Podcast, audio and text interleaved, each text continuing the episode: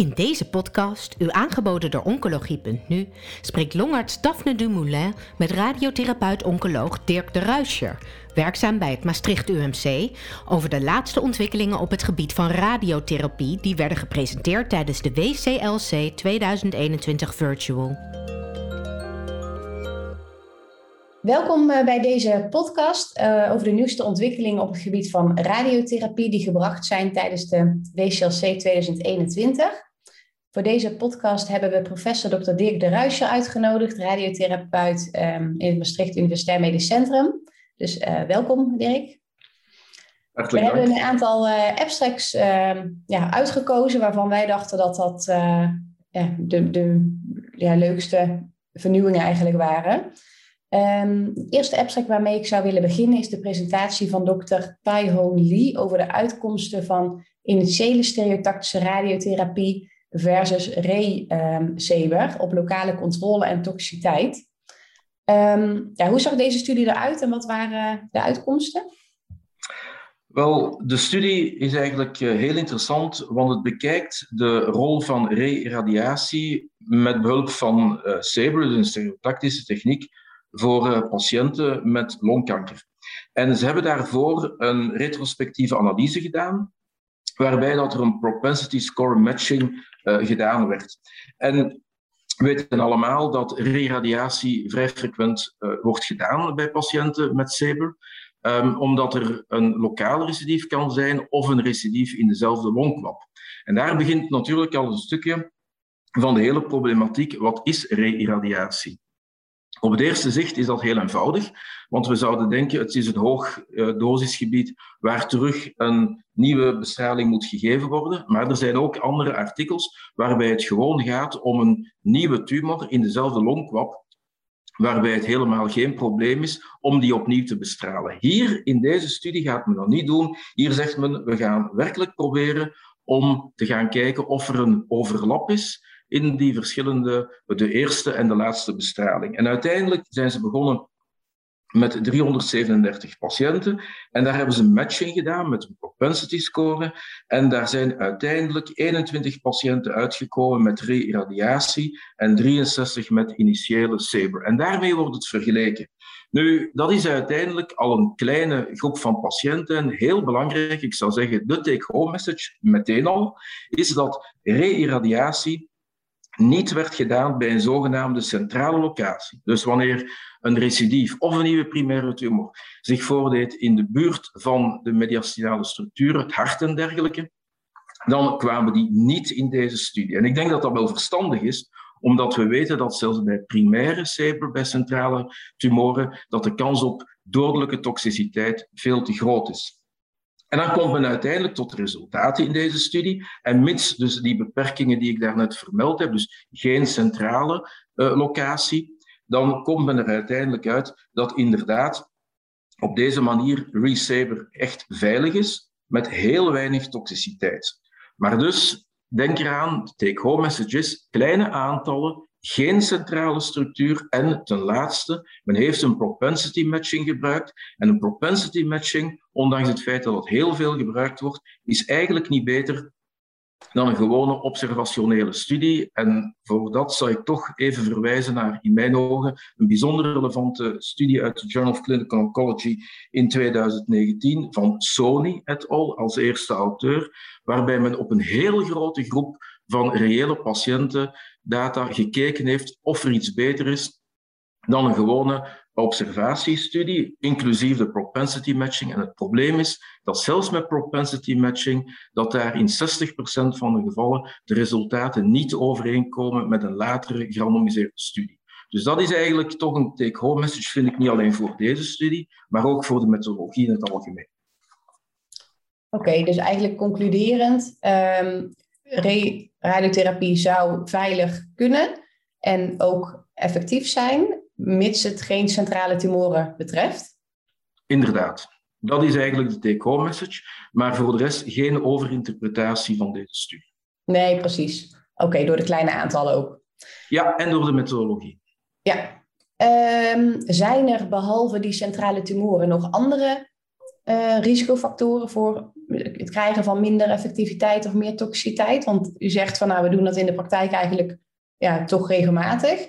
Uh, toch heb ik zelf ook wel de ervaring dat er ook nou, regelmatig ook wel weer vanaf wordt gezien. Um, maakt het nog uit de locatie in de bovenkwap, ja. onderkwap? Um, wel, daar eh, bestaan eigenlijk weinig uh, prospectieve data over. Ik denk de, de grootste studie, voor zover ik weet, die prospectief was, heel netjes nagekeken, is die van Joe Cheng's groep uit MD Anderson.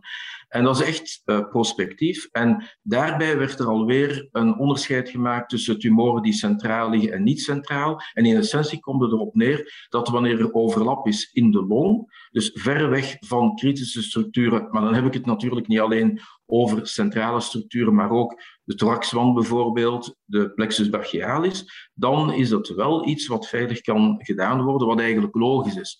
Want daar hebben we heel vaak te maken met een deel van een, een long die dikwijls al fibrotisch is en dergelijke. En dus in het algemeen uh, valt dat wel mee om dat te doen. En daar zien we dat de efficaciteit even groot is als bij primaire bestraling en ook met een toxiciteit die vergelijkbaar is met de primaire bestraling. Als het dan gaat over overleving, moeten we natuurlijk altijd in rekening houden in te brengen. Gaat het om een nieuwe tumor? Gaat het om een recidief van de tumor? En dergelijke meer. Maar qua lokale efficiëntie is dat zeker iets wat, uh, wat we frequent doen. Niet alleen voor primaire longkanker, maar ook voor longmetastase van andere tumoren. Ja, maar re-radiatie op dezelfde plek lijkt mij dat dat wel minder lokale controle geeft, of misschien minder langdurig. Maar dat is niet zo?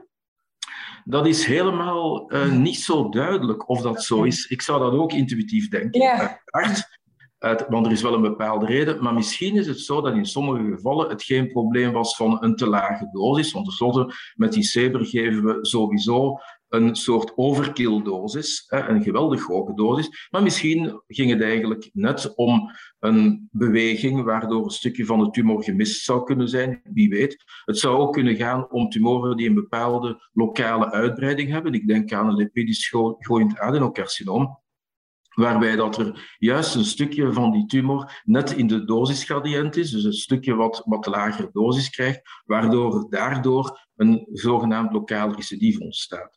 Maar dus uit de data is dat niet zo duidelijk, maar alweer, het gaat vooral om retrospectieve series die enorm gebiased zijn, per okay. definitie. Oké, duidelijk. Um, dan is het ook nog zo, uh, er was een andere studie die ging over uh, single fraction stereotaxe radiotherapie versus gefractioneerde radiotherapie.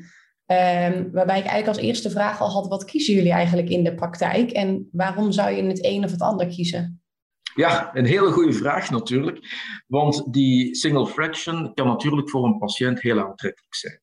En het is wel zo dat wanneer de tumor ver weg ligt van kritische structuren, we komen altijd weer op hetzelfde terug, dus ver van het mediastinum, van de thoraxwand, ga zo maar door, dan is het inderdaad zo dat er nu twee, weliswaar kleine, maar wel geanonimiseerde Amerikaanse studies zijn, die single fraction stereotaxie vergelijken met de klassieke fractionatie, zoals bijvoorbeeld 4 keer 12G, zoals vaak in de Verenigde Staten en ook bij ons gebruikt wordt trouwens.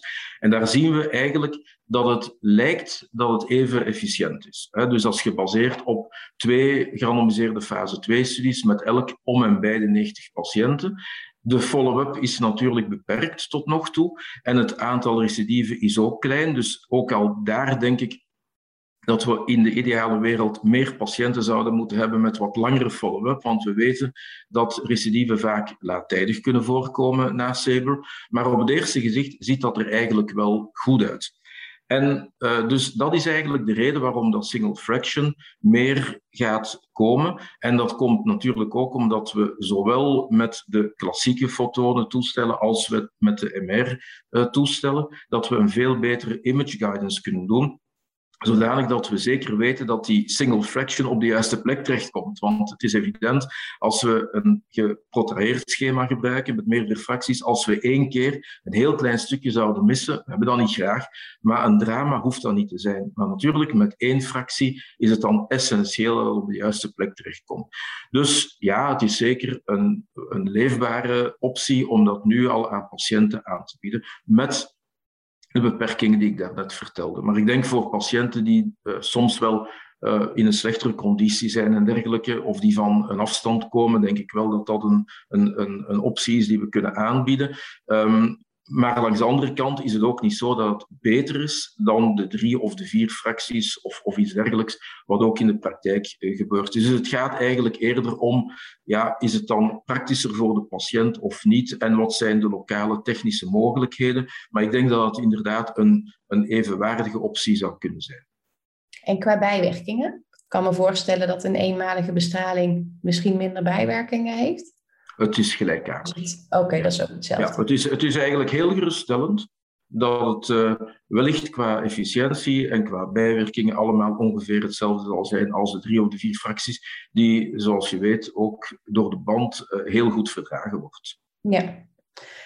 Um, nou werd er in de, uh, op de WCLC een studie gepresenteerd um, waar de invloed van de histologie op de uitkomsten van single fraction versus um, uh, ja, gevaccineerde radiotherapie uh, ja, werd bekeken. Um, wat is, hoe zag die studie eruit? Wat waren de resultaten? En wat is überhaupt zeg maar, de ratio om te denken dat histologie uit zou maken? Ja, ook dat is een hele goede vraag, want de auteurs gaan eigenlijk na of um, er een invloed is van het histologisch subtype eh, met uh, betrekking tot het aantal fracties. Dus de single fraction versus de gewone fractionering. En daarvoor hebben ze dan weer een gematchte populatie gebruikt in hun uh, studie. Maar merkwaardig is dat men begint eigenlijk met de statement op basis van een studie van Woody in Journal of Forensic Oncology van 2017, dat er inderdaad een invloed is van de histologie op de lokale controle. En in die studie van Woody gaat het dan over 740 uh, patiënten, waarvan 72 lokale recidieven, dus zeg maar een 12%, wat helemaal normaal is. 12% na drie jaar lokale recidieven.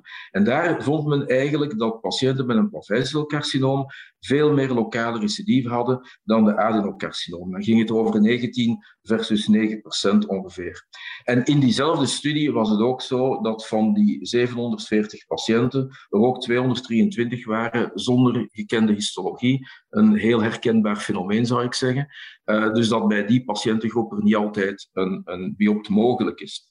Nu, dat is allemaal heel mooi, maar dat is wel de enige studie voor zover ik weet toch, die een invloed van de histologie terugvindt. Er zijn nog een aantal andere studies die dat ook nagekeken hebben, weliswaar kleinere studies, maar dat is helemaal niet zo evident. Dus ik denk dat het al begint met de basale hypothese, is er een verschil tussen de verschillende histologische subtypes? Wel nu, daar denk ik dat het al meer genuanceerd zou moeten zijn. Het zou kunnen, ik denk dat dat uh, meer reëel is, maar het is zeer conflicterend doorheen de literatuur of dat wel degelijk een invloed heeft met een goede SABR-techniek en met uiteraard die hele hoge uh, dosissen. En dan zijn ze begonnen met dan een aantal exclusies. En heel belangrijk is dat de exclusie was een bronchialveolair celcarcinoom, zoals we dat vroeger noemden, en de uh, NOS, dus de Not Otherwise Specified niet-kleincellig longkanker. Dat is uh, van belang. En ik denk ook verstandig, want uh, uiteraard door het groeipatroon van de lipidische adenocarcinomen, carcinoma in situ, weten we allemaal dat ook de uitbreiding buiten de visualiseerbare tumor eigenlijk toch wel frequent voorkomt. En dan gaat men natuurlijk kijken naar hoe staat het nu met die lokale recidive, dus met die gematchte uh, groep eigenlijk van die patiënten, dat zijn er dan 229. En dan vindt men 8% lokale failures na twee jaar, wat compleet is wat men verwacht. En die uh, lokale failures zijn onafhankelijk van de histologie. En de mensen werden dan behandeld met 30 of 34 re, wat gewoon de reflectie is van de Amerikaanse studies, waar trouwens één, hoofdauteur ook mee, uh, de, sorry, de trekker van geweest is.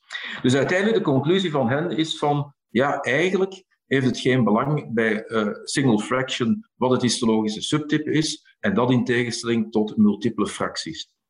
Ik denk dat de eerste conclusie inderdaad sens maakt. Dat klopt. Het lijkt me zeer onwaarschijnlijk dat, zeker als men subtypes zoals de vroeger BAC gaat excluderen, dat er een verschil zou zijn Langs de andere kant denk ik wel dat de statement dat bij die multiple fracties, dat daar het wel belangrijk zou zijn, dat is eigenlijk, denk ik, dun ijs op basis van de literatuur die zeer conflicterend is en die mogelijk kan ook verklaard worden doordat men bijvoorbeeld in een aantal series geen onderscheid gemaakt heeft tussen lipidische groeipatronen en dergelijke. Dan komen we terug op wat we ook naar aanleiding van de eerste abstract besproken hebben. Maar op zich uh, interessant en alweer uh, geruststellend naar de uh, single fraction radiotherapie. Ja, ja, dus op dit moment is het in ieder geval zeker niet zo dat we op basis van histologie moeten afzien van single fraction. Inderdaad. Ja. Nog voor de multiple fracties, nog voor de single fractions zou ik dat zeker niet doen, omdat nog deze studie, nog wat er tot nu toe gepubliceerd is, daar ook ja, iets in die richting suggereren. Oké. Okay. Ehm, heel ander onderwerp. Um, we geven tegenwoordig natuurlijk steeds meer combinatiebehandelingen, chemotherapie, uh, radiotherapie, immuuntherapie. We proberen met allerlei verschillende behandelingen zo goed mogelijk resultaat uh, te verkrijgen. Nou werd er een um, poster gepresenteerd waarbij het effect van chemoradiotherapie op immuuncellen werd beschreven. ik denk wel een heel relevant onderwerp. Ehm, zou je dat willen toelichten? Nou ja, het is natuurlijk zo dat immuuntherapie uiteraard een echte grote verandering uh, gebracht heeft. Niet alleen bij patiënten met gemetastaseerde uh, longkanker, maar ook met lokale longkanker. En het is ook een open deur dat de immuuntherapie, en ik denk dat, dat je daarmee eens zal zijn, ook bij de operabele vroegtijdige stadia, en dan heb ik het werkelijk over ja, vanaf stadium 1b wellicht tot en met uh, 3a uh, ook meer en meer in de picture gaat komen als zogenaamde neoadjuvante behandeling. En anderzijds hebben we natuurlijk de Pacific-studie uh, met de adjuvante immuuntherapie na concurrent radiochemo.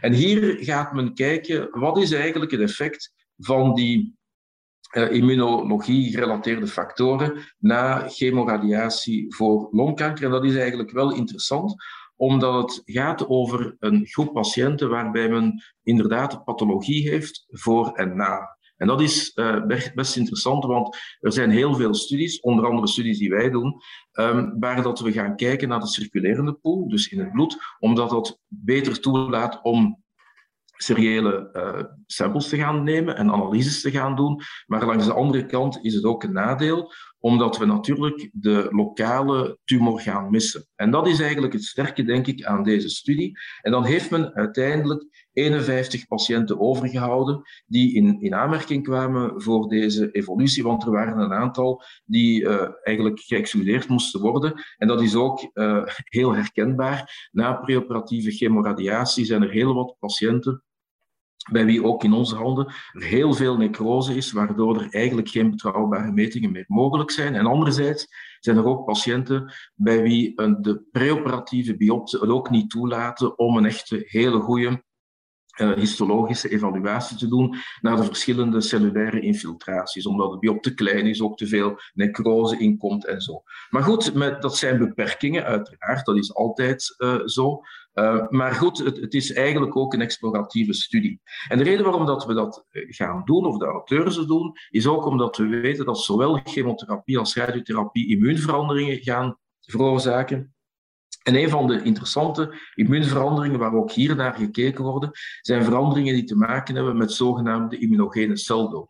En immunogene celdood is een manier waarop cellen doodgaan, waardoor ze als vreemd herkend worden door het immuunsysteem. Dat is eigenlijk in het kort wat de definitie is van een immunogene celdood. Dus het is veel meer dan wat vaak in de literatuur gezegd wordt, antigen release en dat zou dan voldoende moeten zijn opdat het immuunsysteem gestimuleerd zou worden. Dat is natuurlijk niet zo. Uh, het is zo dat uh, antigenen, antigenen van de tumor, uh, zelfs neoantigenen die vrijkomen, op zich is dat onvoldoende. Het moet ook op een manier zijn dat we eigenlijk een echte cytotoxische CD8 T-celrespons kunnen bekomen. En daarom hebben ze gekeken naar enkele key-factoren hier. Calreticuline, dat is eigenlijk de uh, key factor uh, in immunogene celdood komt tenminste in preklinische en in vitro systemen altijd voor de, uh, zowel de opregulatie van caloriturkline op het celmembraan als de release in het plasma. Dan CD8 positieve T-cellen. Daarmee zijn we nog niet voldoende natuurlijk, maar goed, het is in de goede richting. We weten nog niet of dat die dan ook killers zijn. Dan de klassieke regulatorische T-cellen, dus de FOXP3-positieve cellen. En dan uiteraard de onvermijdelijke PD-alleen-expressie. Ehm, die er dan terecht ook wel bij komt. Hè. En wat komt er dan uit? Het eerste wat er uitkomt is eigenlijk calreticuline uh, upregulatie bij patiënten, dus ten gevolge van de preoperatieve uh, neoadjuvante chemoradiatie. Voor de behandeling 17% in de tumor, na behandeling 33%. Dus grofweg een verdubbeling van calreticuline. En nog veel meer uh, in de lymfeklieren. En ook dat lijkt me logisch te zijn. Ze hebben ook gekeken, zoals ik daarnet zei, naar de CD8-upregulatie. Uh, ook daar zien we meer intratumorale T-cellen, van 40 naar 57 procent. En dan zien we ook een upregulatie van PD-alleen van hè, voor uh, eigenlijk geen en dan later 16%, zowel in de tumor als in de lymfeklieren. En natuurlijk, dat is ook normaal dat laatste. We weten dat zowel bestraling als chemotherapie een upregulatie veroorzaakt van PD-alleen. En het is ook een normale negatieve feedback uh, bij dit type van schade. Dus helemaal normaal. Er zijn natuurlijk wel enkele caveats in deze studie, zoals altijd. Niet zozeer rond calreticuline, maar wel rond de CD8-upregulatie. Want uiteraard het feit dat er T-cellen in die tumor zitten, betekent niet alleen dat het dan cellen zijn die gericht zijn tegen de tumor. Dat hebben ze hier niet nagekeken. Uh, het kan ook een aspecifieke infiltratie zijn. En dat is in het algemeen iets waar we mee moeten uitkijken in allemaal die studies. En er zijn er ook heel wat gepubliceerd. Dat is, wat is er nu specifiek tegen de tumor of wat is er aspecifiek ten gevolge van weefselschade. En ik denk dat de literatuur daar een beetje vergeven van wordt, als ik dat woord mag gebruiken, van heel wat observationele zaken, maar we weten eigenlijk niet, is het specifiek gericht tegen tumorantigenen? Zijn het actieve T-cellen of zijn dat gewoon T-cellen die daar komen en die we ook zouden hebben in onze spieren als ik tenminste tijdens het weekend nog eens proberen te voetballen heb. Dus dit zijn zaken die gewoon um, voorkomen. Dus daar moeten we toch wel even voor kijken. Maar wat ik veel interessanter vind in die uh, abstract, dat is dat men ook gekeken heeft naar tertiaire lymfoïde structuren in de tumor. En dat is interessant omdat doorheen de literatuur er echt vrij consistent teruggevonden wordt dat tertiaire lymfoïde structuren in de tumor dat die geassocieerd zijn met een betere prognose en wellicht ook met een betere respons op immuuntherapie. En dat is belangrijk. En dat brengt me direct ook bij het feit dat tertiaire uh, lymfoïde structuren vaak geassocieerd zijn met B-cellen en met dendritische cellen. En het is interessant om te zien dat er inderdaad ook upregulatie was van die tertiaire lymfoïde structuren, wat mij doet vermoeden, niet meer of niet minder dan een vermoeden, dat inderdaad daardoor er wel het harder kan gemaakt worden dat het wel eens zou kunnen gaan om een specifieke antitumorrespons door die preoperatieve behandeling die hier werd gegeven, dus door die chemoradiatie. Niet zozeer door die calreticuline een klein beetje, zeker niet door de gewone afspecifieke CD8-kleuring, maar wel door die tertiaire lymfoïde structuren. En dat brengt mij er ook op dat ik denk, als we verder willen gaan, dat we zeker verder moeten kijken dan de klassieke T-cellen, zowel de regulatorische als de andere, maar zeker ook de B-cellen en de dendritische cellen moeten meenemen, dus de innate immuniteit zeker moeten meenemen. En ik denk dat tertiaire lymphoïde structuren daar uitermate geschikt voor zijn. Dus uh, ik zou zeggen in summary, heel interessant, allemaal exploratief, maar het geeft wel een idee van, denk ik, hoe we eigenlijk verder moeten gaan met seriële biopten. En dan heel belangrijk, om dan in de toekomst veel meer te gaan kijken naar specifieke tumorimmuniteit en de link te leggen, wat de auteurs ongetwijfeld zullen doen in de toekomst, tussen de lokale status van de tumor en wat er in het perifere compartiment gebeurt, met name in het bloed, omdat dat ons natuurlijk zou toelaten om veel gemakkelijker seriële samples te gaan nemen. Ja. Ja, dat was ook een van de, van de vragen die ik zelf had. Um, omdat als we dit natuurlijk gaan zien, dan theoretisch denk je dat je dan juist bij die patiënten bij wie we dit zien, dat die mogelijk natuurlijk geselecteerd kunnen worden voor effectief adjuvant een vorm van immuuntherapie. Um, dus dit is ja, denk ik wel iets waar we in de toekomst misschien wel wat mee zouden kunnen. Klopt. En het kan ook uh, inzicht geven in resistentiemechanismen. Ja. Zowel primair kunnen bestaan als die kunnen ontstaan in de loop van de behandeling. Ja. Zijn er nog andere manieren om hiermee verder te kunnen? Want ik zag ook een presentatie van u zelf over radiomics en artificial intelligence. Dat zou inderdaad kunnen. Dank u trouwens om dat te vragen. Ja, ik, ik, denk het wel, omdat um, merkwaardig genoeg zit er in beeld veel meer informatie dan het menselijke oog kan zien. En daar zijn wij, maar ook veel andere groepen, al, al meer dan tien jaar mee bezig. Want het idee is uiteindelijk dat als we een, op een beeld, bijvoorbeeld een CT-scan, als we daar een, tumor zien, dan ziet dat er ofwel heel homogeen uit, als die klein is bijvoorbeeld, of anders zien we daar wel wat partijen in die wat inhomogeen zijn, zoals bijvoorbeeld wat necrose. Maar meer leert ons dat vaak niet. Maar het is zo dat in die verschillende pixels die aanwezig zijn, dat daar veel meer informatie zit, omdat er informatie zit die kleiner is dan de pixel die het menselijk oog kan zien. En dat ten tweede er interactie is tussen de pixels. En als we dat allemaal samenbrengen en dat door um, algoritme laten bepalen, dan krijgen we iets wat men dan kwantitatieve beeldanalyse noemt, en dat is radiomics. En dan hebben we langs de andere kant de combinatie met artificiële intelligentie, waarbij deep learning technieken eigenlijk het meest populair zijn op dit moment.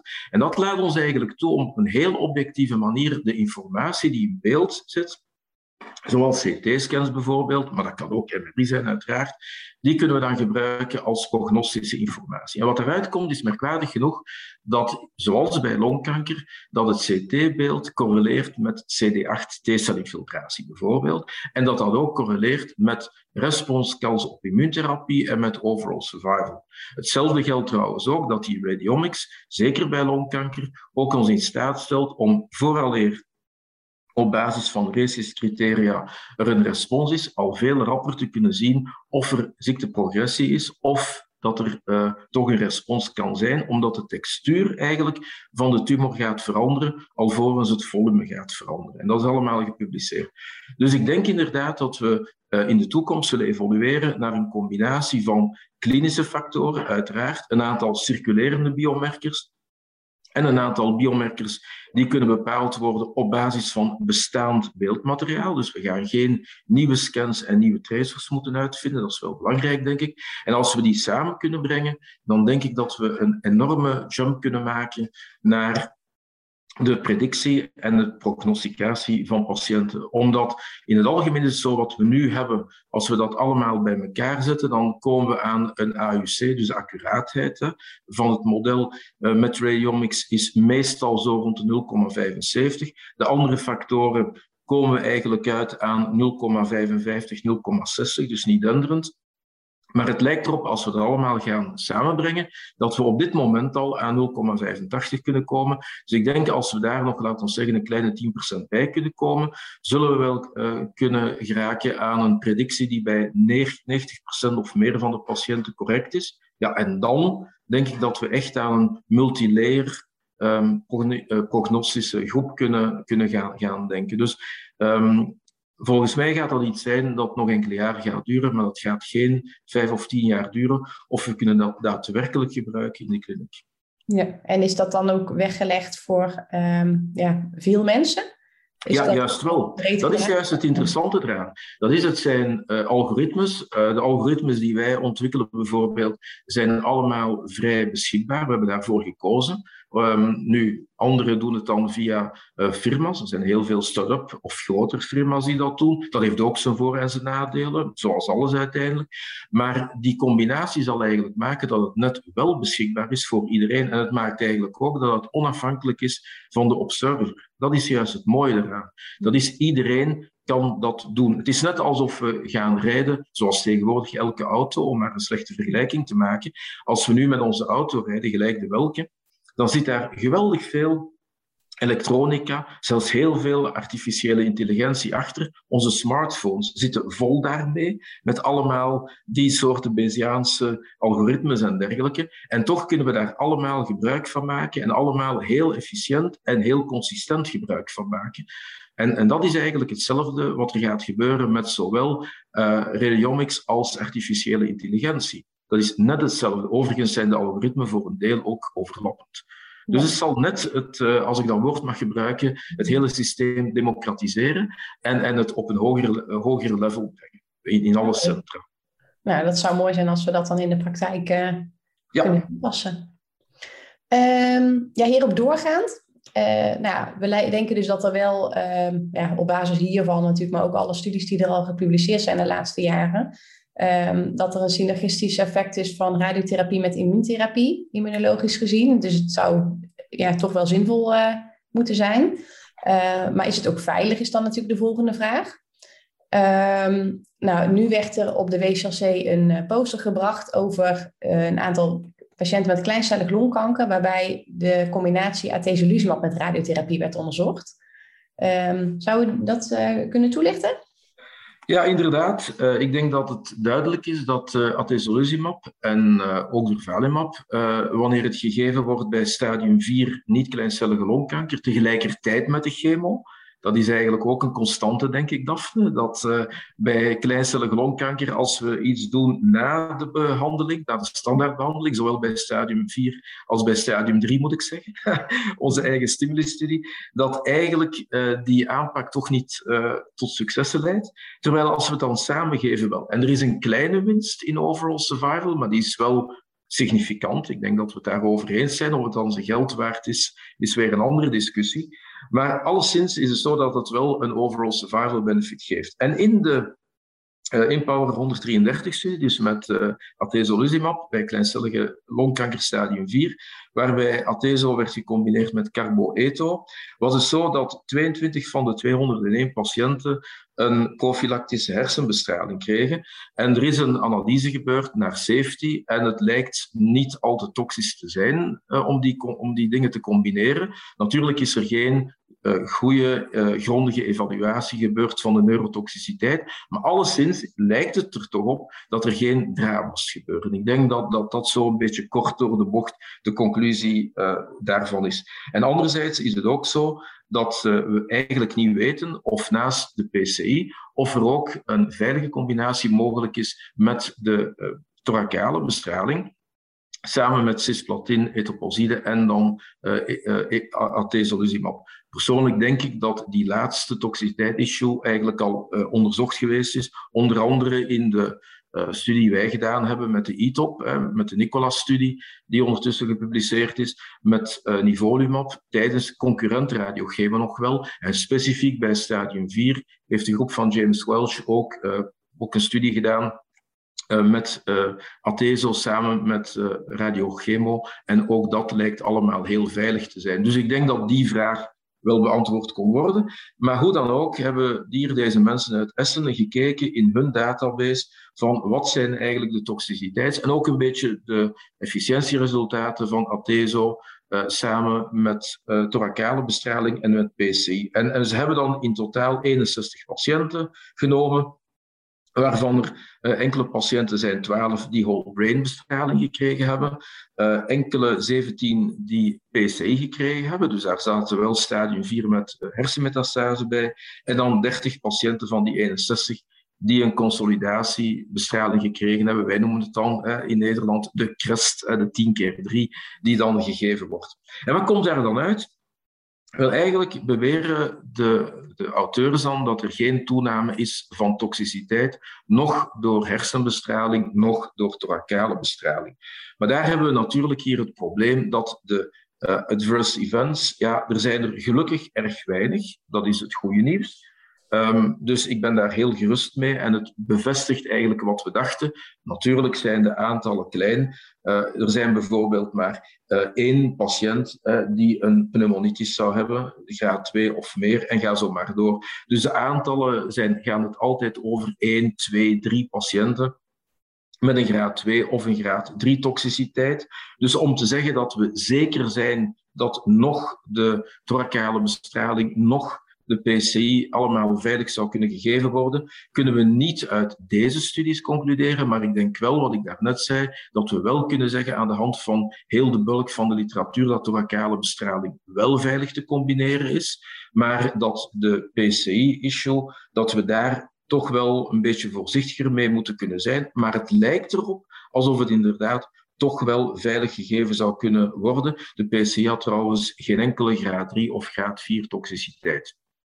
Natuurlijk heeft men nooit een, een, een, een, gedetailleerde neurocognitieve evaluatie gedaan. Maar door de band zou ik zeggen, het ziet er allemaal niet zo slecht uit om dat te combineren uh, als het uh, erop aankomt. En natuurlijk ben ik ook erg blij dat we um, ja, niet alleen nieuwe studies gaan krijgen met PCI samen met uh, radiotherapie, even een beetje misbruik maken van mijn situatie nu om reclame te maken voor de NVAL 28 bij de niet-kleincellige longkanker.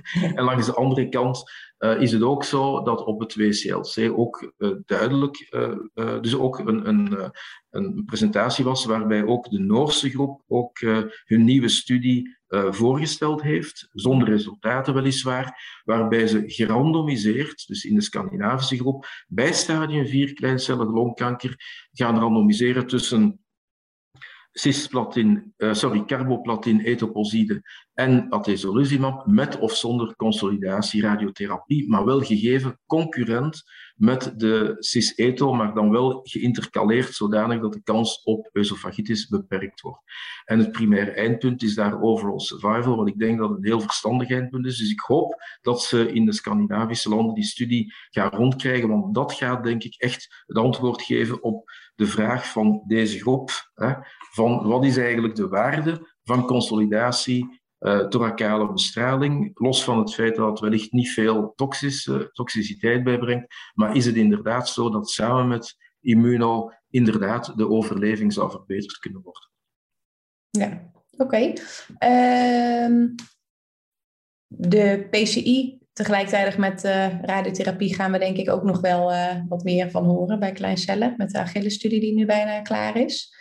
Um, en ik meen dat de studie die u net uh, noemde, dat we ook een, u zegt atezolizumab, ik twijfel of het niet durvalumab dat is met durvalumab, ja. inderdaad. En dat is dan gebaseerd op de lage dosis, want wij en anderen hebben gepubliceerd dat preklinisch alleszins immunotherapie zeer sterk radiosensibiliserend is. Gemiddeld gesproken om en bij een factor 2. Dus dat betekent dat we eigenlijk een verdubbeling krijgen van de efficiëntie van de bestraling, gemiddeld gesproken.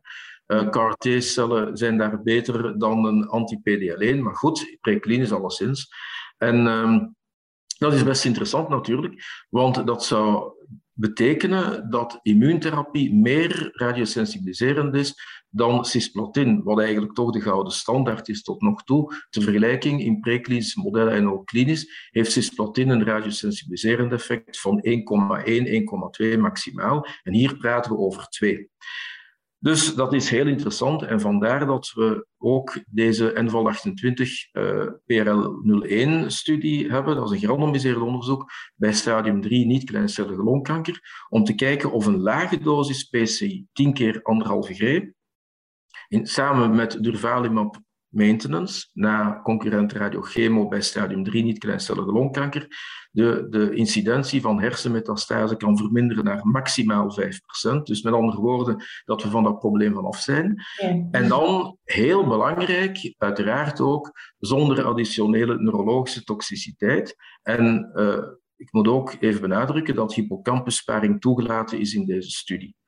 En we gaan natuurlijk ook een, een interimanalyse doen naar toxiciteit, maar wel dan met een heel grondige uh, evaluatie van de neurocognitie. Want het zou best kunnen zijn dat we eigenlijk met die hele lage dosis PCI samen met hippocampusparing nauwelijks of geen uh, problemen meer krijgen uh, met neurotoxiciteit. En daar gaat het natuurlijk om, om die balans tussen de voor- en de nadelen wat beter te laten shiften in de voordelen natuurlijk.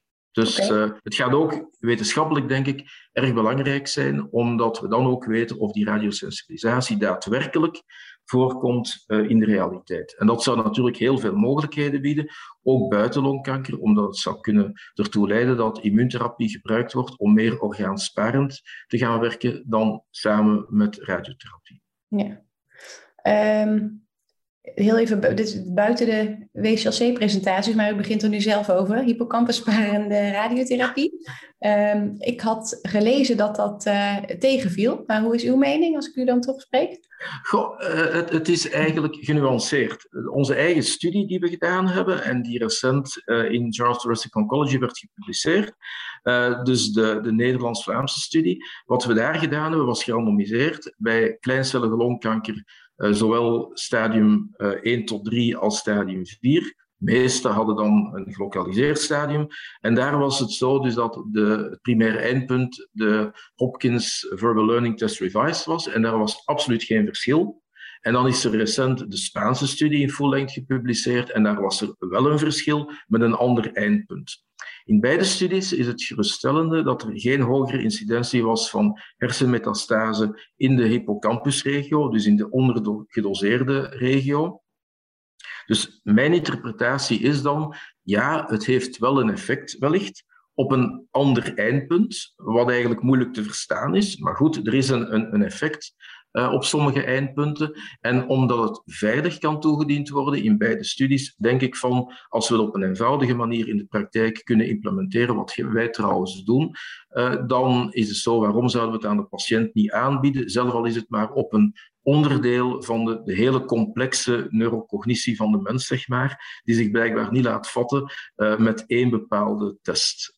En het komt ook overeen met de Amerikaanse studie, bij whole brain bestraling, bij niet-kleincellige longkanker, waar er ook een effect was van hippocampus-sparing. Merkwaardig genoeg enkel op trail functioning, wat niks te maken heeft met hippocampusfunctie. Dus ook daar zijn er bepaalde zaken die voor mij, uh, maar als niet-expert in neuropsychologie natuurlijk, heel moeilijk te begrijpen zijn waarom een stukje van hersenen sparen de meer bepaald hippocampus een effect zou kunnen hebben op dingen die niks met hippocampus te maken hebben. Maar het kan ook te wijten zijn aan het feit dat we nog zoveel niet begrijpen van hersenfunctie. Oké, oké. nou dank u wel voor de toelichting. Um, ja, ik denk dat uh, we hiermee uh, ook deze podcast kunnen afsluiten. Um, nou, bedankt professor De Ruijsen voor uw bijdrage. Graag gedaan en bedankt voor de uitnodiging. Bent u geïnteresseerd in meer podcasts? Deze zijn te vinden op de website oncologie.nu.